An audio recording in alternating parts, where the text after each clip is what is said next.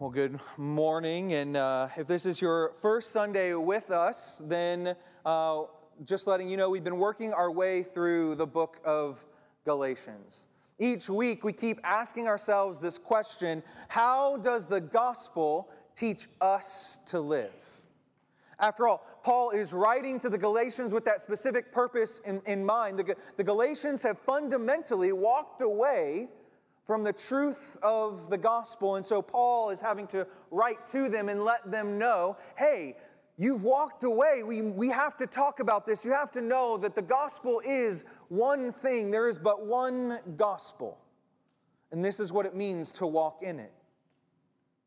This is how you live out what it meant when Jesus said that he came, that the kingdom was near. And so we said that the gospel can be summed up into four simple words God's work, not mine. And that is really, truly just a very simple understanding of the gospel. It can be expounded to mean so much more and to see the fullness of what the gospel means. But Paul is simply getting right now to the point that it's God's work, not yours. But the Galatians had departed from that simple meaning. They've been tempted to give in to the circumcision party as we were talking about last week. We see we saw how this false gospel Paul had to rebut in Jerusalem by going and visiting with the apostles. But then he had to do it again with Peter in Antioch, who had already affirmed the truth of the gospel but was being led astray out of his own fear. And so we can see how already the, the letter to the Galatians speaks so clearly, at least to me, and I hope it's been speaking to you as well, how there are these moments in our lives we can depart from gospel truth because maybe we're seeking the approval of man. We just want somebody else to approve of us. And I shared how I have that feeling oftentimes when I have to get up here and preach, I want your approval. And maybe sometimes we're even seeking the approval of God. How even seeking the approval of God can be something that is antithetical to the gospel, to gospel truth. And along those same lines, we see how fear can cause us to turn away because oftentimes it's seeking approval that we're afraid to be truthful to what the gospel is teaching us. That's what we saw with Peter last week. He was so afraid of the circumcision party that he turned away from the truth that the gospel brought to the Gentiles. And so they've been trying to sell this gospel plus. Well, there's the gospel, and then you also have to do this if you want to be counted among the righteous. But we see how the gospel is also this great unifier. When there is but one gospel, one gospel truth that everybody is believing, back then it was from Jerusalem to Galatia to Rome, how this one gospel truth unified the church. And today, the gospel truth, the one gospel, unifies the believers here in Griffin to the believers in Beijing. We believe the same thing because there is but one gospel. We can be considered brothers and sisters because there is but one gospel truth. So we have to stay steadfast in that one true gospel. And that is why Paul is writing to the Galatians the importance of understanding that we have to stay true to it. And so today we're turning to the third chapter of Galatians, and we're going to be looking at verses 1 through 14. And so if you have your Bibles, you can go ahead and open up to chapter 3. And if you have your Pew Bible, it's on page 1013. But in today's passage, Paul turns his attention away from telling the testimony of his encounters in Jerusalem and with Peter and in Antioch, and he's turning his attention back to the Galatians. He's like, Galatians, I've been telling you these testimonies of what's been going on so you have a better understanding of what I'm about to tell you about this false gospel that you've started to believe and how it's turned you. And so let's read this passage in Galatians chapter 3. O foolish Galatians, who has bewitched you? It was before your eyes that Jesus Christ was publicly portrayed as crucified. Quick word obviously, Jesus wasn't publicly portrayed in front of the Galatians, like in real time, but that the gospel was so profoundly preached that it was as if they had seen Christ crucified himself.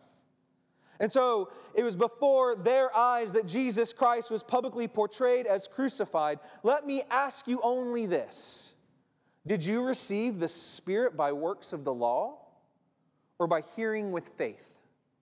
Are you so foolish? Have you begun by the Spirit? Are you now being perfected by the flesh? Did you suffer so many things in vain, if indeed it was in vain?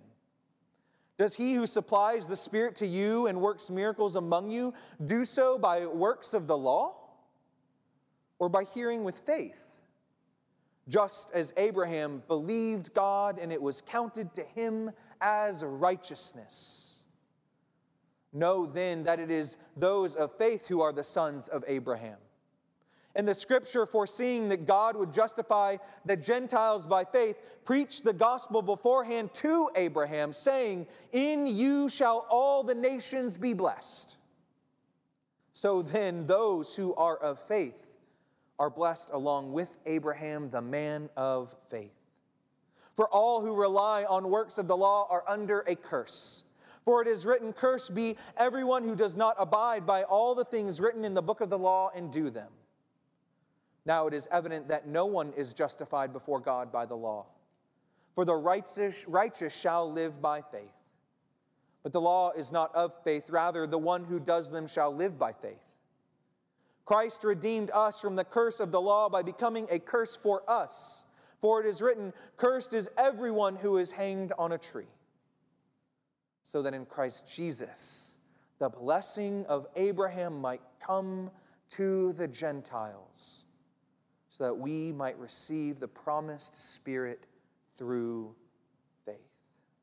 Let's pray. Good and gracious God, in the hearing of your word this morning, Lord, I pray that our, our eyes and hearts would be open to hear what it is that you are speaking to us. God, that it would be less about the words that are coming out of my mouth, but more about your spirit at work in our hearts. And so, if, but if, if there is but one thing that we can take away, let us take away that you are glorified and that your spirit lives within us and speaks in truth. And so, Lord, be glorified in our hearing today. It's in Christ's name we pray. Amen. Well, as we get started, I want to first uh, tell you a little thing about golf. And I, I, know I talk about golf a lot and very often. And at some point, you're probably going to be like, if we hear one more golf story, um, we're sending him out the door. But here's the thing I think golf teaches at least me a lot of things about faith. It is, it is so evident to me how when I play golf, the Lord is always teaching me something through it. And so, I just want to teach, uh, talk to you a little bit this morning about this one experience that I have had in golf that seems to be true no matter how often I forget it. Uh, and then I fall into the trap again uh, and realize, oh no, I did it again. What do I do? And so this, this truth is that first we have to understand that in order to, to score in golf, uh, every course, every 18 holes is rated on a, a, par system. That is exactly how many strokes that it should take for you to complete the course. And most courses, uh, by general rule, are 72. It's a par 72, which means from the first tee shot to the very last putt on uh, hole 18, uh, it should take you 72 strokes. That is 72 hits of the golf ball. Well, that's for really good people that, that are scratch golfers that do it in 72 shots. Um, and for the really good ones, they can actually do it in less shots than 72, which is phenomenal. Maybe one day I'll be there, but probably not. But maybe, maybe, uh, that's the hope and the dream, right? But here's the thing. Typically, at one point, I was about a 90 to a 100 stroke golfer. So I was shooting about 18 to 27, 28 over par. That, that, was, that was kind of my, my range. I was, I was uh, you know, a 90 to 100 golfer, and that was okay. But, but here's the thing I, I, I knew that I could be better, and I wanted to be better. I want to keep improving, right? One day I want to be able to shoot uh, par on a golf course, and that would be really great, you know? Um, but here's the thing breaking 90 was just such a difficulty. Like, I could not do it. It just seemed that nothing would get me below 90. I couldn't shoot 89. It wouldn't matter if I was on hole 18 and it was I was on the green putting for 89 and then I end up two putting and it's a 90. And I'm just like, come on. I just can't get there. But here's the thing. One day I went out to this golf course and it was a new golf course for me, which usually new golf courses you don't expect to play well, isn't that right? I know you, you just don't expect to do great on new golf courses. And so I went out to this golf course though with, with zero expectation. Uh, I literally was out there with a large group of people. There was like six of us. Um, I was meeting some friends and, and meeting new friends. And so we were just out there to have a really good time. And so I just started playing golf with them, and I wasn't trying to beat anybody. I wasn't trying to get the lowest score I've ever got. I was just, I was just there to have fun and play golf. And soon enough, by the time I realized that I was on hole 16, and it looked like I was going to break 90. looked. Uh, but that was the danger as I started thinking about, oh my goodness, I could, I could break 90. But I, I tried to put it out of my head. I tried to put it out of my head. I was just there to have fun. Well, I ended up for the first time on that golf course breaking 90. My score was an 86, and I was like so excited and so surprised. And, and finally, I had this realization I can do it. I can break 90. It is possible. And so the next time I went to go play golf, a week later, I was like, I can do it. I know I can. I've already broken 90 once. I'm going to do it again today. And so I tried my hardest and shot a 101. not only was I not in the 90 to 100 range, I didn't even break 100. I shot a 101. And every time I played golf after that, it was just a 101, a 102, a 98, a 97, a 100. It's like, what in the world happened? And so here's this rule in golf the harder you try, the worse you are going to play.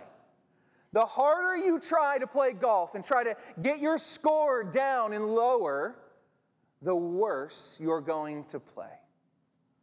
And that is the one rule that I constantly forget every time I tee it up on hole number one. Is just go out there to have fun. Go out there and just play your game. Just go out there and do what it is that you came out to do. Don't, don't try to set a record. Don't try to break a score. Don't try to set a personal best. Just just be out there. You can, it's, it's, it's possible again. And so, like, as I kind of got back to that and learned that that was the rule and how it worked, I started shooting more in the 80s again. Uh, you know, I've shot several 80s since then, and it's been exciting. And then I forget, and then I shoot, you know, in the 90s again, in the hundreds, and I'm like, what in the world? It just it keeps happening. But but that's the thing. From with golf, the harder you try, the harder it is to play. You begin to overthink everything from setup to swing to follow through, and you end up playing worse. Everyone I know that I've ever played golf with has said that. The harder I try, the worse I play. And so here's the thing I don't know if it's golf for you. I know that there are some golfers in here that I have played golf with, and those that I have not yet to play golf with, who I hope to play golf with soon and at some point. But the harder that we've tried, we, we, we know that it's, it's harder to get those low scores. But maybe it's not golf for you. Maybe it's something else completely and entirely. Maybe it, maybe it is running a business. I know there's a lot of people in here that are running businesses and, and working really hard. And maybe sometimes you're just working so hard and you just think like there's this, there's this barrier to the amount of work that you're putting in, and it's just not what you are getting out. It's just harder and harder and harder. But the, the days that you seem to kind of maybe take a, take a step back and, and not try to push it so hard, things just kind of go with the flow and it's easier and things are working as they should be. Or one of the big ones that I've heard from a lot of my friends that are now becoming parents is that parenting, the harder they try to parent their kid, the worse their kid reacts to their parenting. Like, it seems that the, the more that they try to, to teach their kid and discipline their kid and be a parent to their kid, the more their kid wants to throw a tantrum and respond back with no, uh, no, no, no. Uh, and so, maybe parenting is one of those things. It's just the harder you try to be a parent, the, the harder kids are to actually parent. And of course, there's a balance there, right? It's not saying like, hey, you're just going to go completely hands off here and your, your kid's going to be fine. That's not how that works. But, but is there, there is this idea that the, the harder that you kind of put into parenting, the more that children will, will experience rebellion and have less growth uh, into becoming mature adults.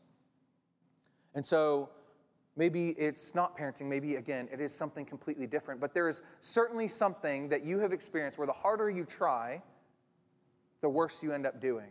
Actually, one of those things for me is board games.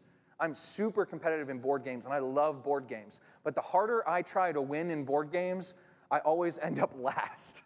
Every single time, I end up last in board games when I try to be the winner. But I say all that. What, is, what does that have anything to do with what we're talking about today?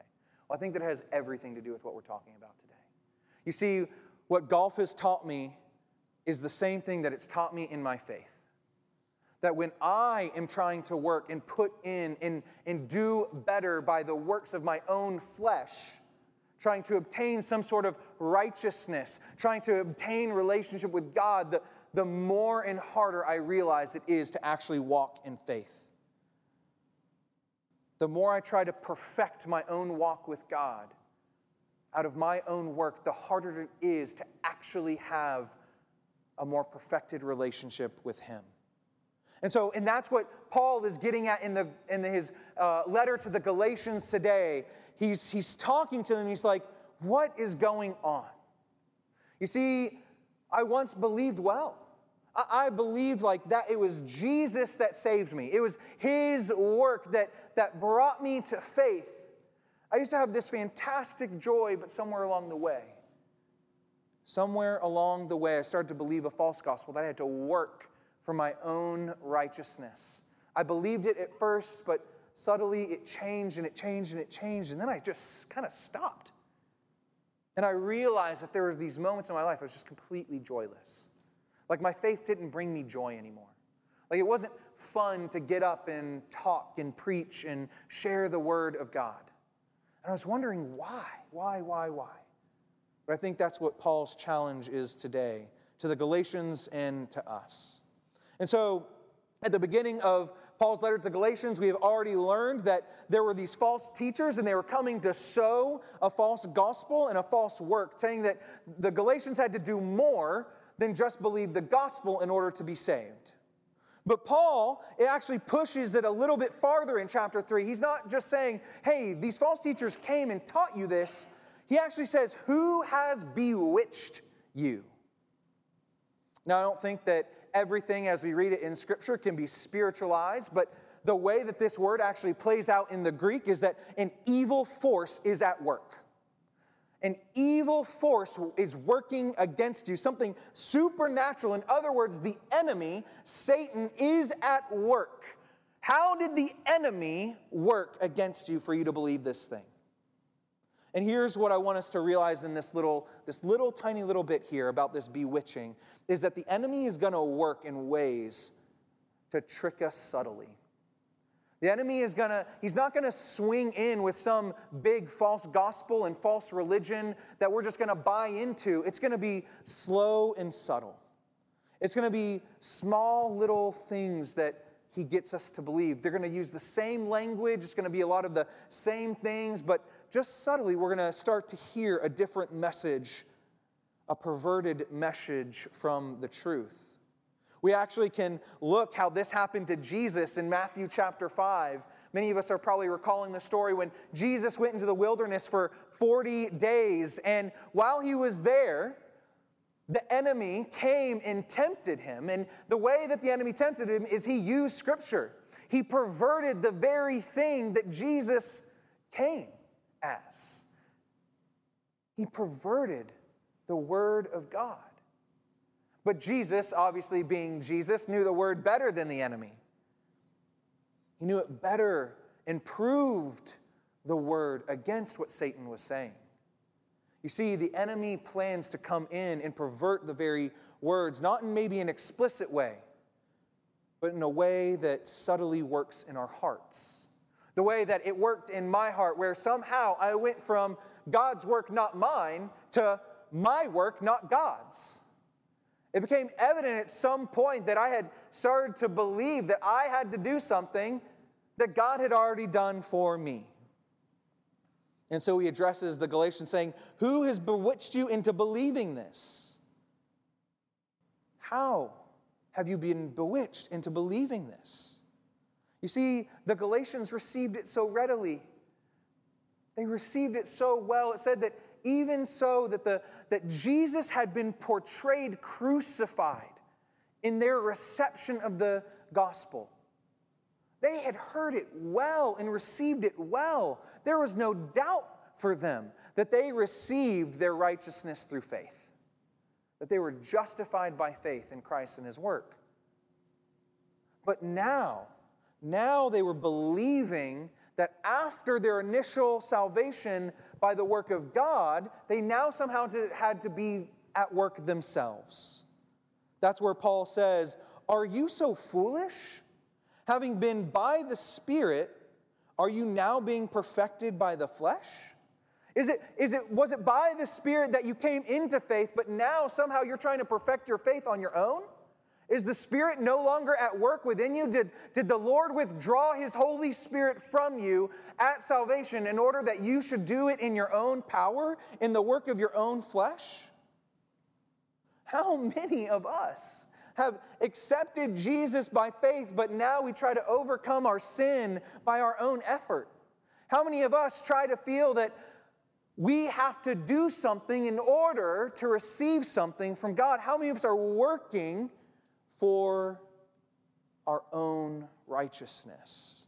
But Paul says this is a foolish endeavor. It's foolish because even the Old Testament reveals the truth of the gospel the very founder of Judaism, Abraham, before Christ incarnate came, was he saved by his works? Paul says, certainly not. Abraham believed God, and it was counted to him as righteousness. I want us to notice this phrasing. It says that Abraham believed God. Not that he just believed in God. I think the reality is today there are a lot of people that just believe in God. They believe that God exists, that He's there, but they don't actually believe God. Scriptures even tell us that even the demons know that Jesus is Lord, but they don't bow to Him. And so here we are. In Scripture, it says that Abraham believed God. Didn't just believe in God, but believed God. That means that he believed God in all of his promises, in all of his works, in his entire existence and character. God was true. God was who he said he was, and that nothing could change that, nothing could deviate from that. That's what it meant when, Ab- when it says that Abraham believed God. Not just that he believed in God. And we have to understand that for Genesis 22 to make full sense. You see, we're all probably familiar again with this story. Maybe not, but if Abraham simply believed in God, he would not have been able to walk up that mountain. Here's what happens in 22, verse 1. After these things, God tested Abraham and said to him, Abraham, and Abraham said, Here I am. And God said, Take your son, your only son, Isaac, whom you love, and go to the land of Moriah and offer him up there as a burnt offering on one of the mountains of which I shall tell you. Here is Abraham, the recipient of the promise of God that all the nations would be blessed through him and that he would have a son with Sarah. And there he is. Isaac is born, his only son, the promised son, I should say. And yet, here is now God testing Abraham, saying, Take him up to the mountain. If Abraham simply believed in God, this would be a very different story. But Abraham believed God, and because he believes God, he obeys God. We must be sure to not confuse this with works of righteousness, though. Abraham isn't doing this in order to earn anything from God. He's not working out his salvation by listening to God and obeying him. He's not working out his salvation by choosing to take Isaac up the mountain and possibly sacrificing him. Because here's what Abraham knew he believed God. And so, therefore, whatever Abraham was about to do with Isaac, he knew that God was still God and God was still going to work, and that all of God's promises that he's already promised Abraham would be true. That he wasn't going to have to sacrifice somehow his only son, that somehow, in the midst of all of this weirdness that was going on, where God was putting him to the test, he knew that the nations would still be blessed because he had his faith counted to him as righteousness. He believed God. And so he went up that mountain. He went up the Mount of Moriah, which is the place where God is seeing. He sees it all, he knows it all. And then what did he do? He provided the ram in the thicket. Provide, that is, to see before. God already knew before how he was going exactly to do this because Abraham believed God, not just in him. And that is a testimony for us that we don't just descend from him by blood, we descend by through this faith that Abraham had. That because he received the gospel in faith, so we too receive that same gospel in faith. And so, what is Paul then saying to us at the end of this passage in Galatians? It is simply this that it is the law can never save us, it can never justify us. We can never be righteous according to the law. We cannot keep it why? Because the righteous are justified by faith, they live by faith. And the law of God is not faith. It is not, the, the law of God says that we believe in God. The law of God says that we believe in God. But God is calling us just to believe God. Not to believe in the law, but to believe Him. And so Christ where there was this tree in the garden that cursed us, there was a tree on Calvary that saved us. Verse 14, so that in Christ Jesus the blessing of Abraham might come to the Gentiles, so that we might receive the promised Spirit through faith. And now it comes full circle. O foolish Galatians, you received faith by the Spirit of God, but then you turn to your flesh for righteousness thereafter but you have been given the Holy Spirit. And so, you can what? Believe God like Abraham, so that when he ascended the mountain with Isaac, he knew that God would still be God. And thus he could act knowing that whether Isaac lived or died, God would fulfill his promise. Because he believed God with faith so, what does that look for us like uh, for us today? How can we apply this to our lives? What is this teaching us? What is this asking us to do? Well, I think really simply it's, it's that we have to understand that we cannot work for our justification before, and we definitely cannot work for it after we've come to faith. And when we do try to work out our justification in our own flesh, it will interfere with our relationship with God.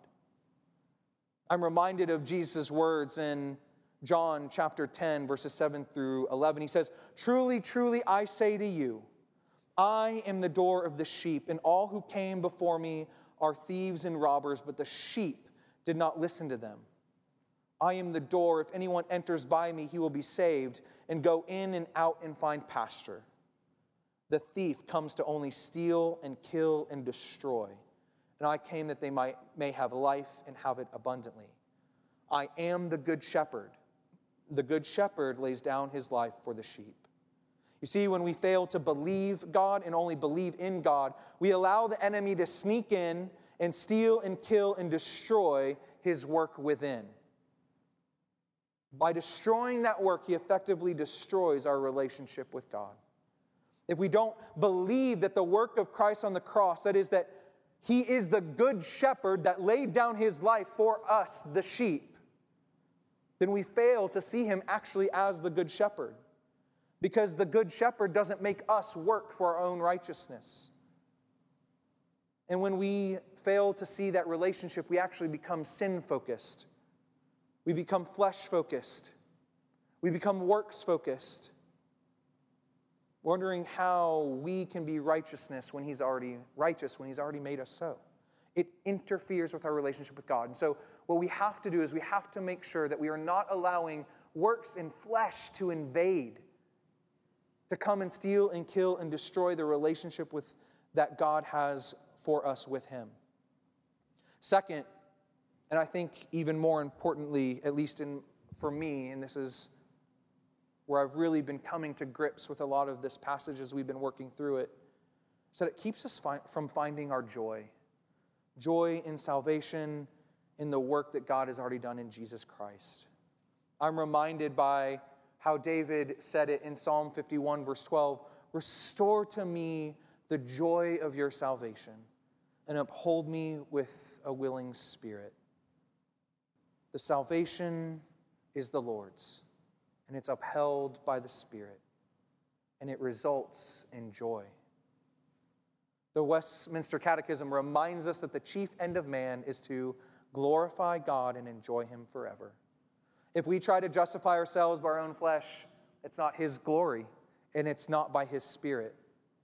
We'll always lack in joy because we've lived as if we were cursed, as if we were under the law instead of already being blessed. And so, he gives us his spirit. And it is dwelling within us right now so that we can find our joy in him and allow his spirit to continue to work out our righteousness, not in our own work, but in his. So that his spirit would restore joy in his salvation and sustain our faith by believing him, just as Abraham did. Let's pray. Good and gracious God, we know that it is so easy to turn towards our own works to try to get to know you. But Lord, let us lean into the faith that Abraham had that was counted to him as righteousness, that he believed God, and that we too would believe you, Lord with full faith because of the work of your Spirit, not turning once again to our flesh. It's in Jesus' name we pray. Amen.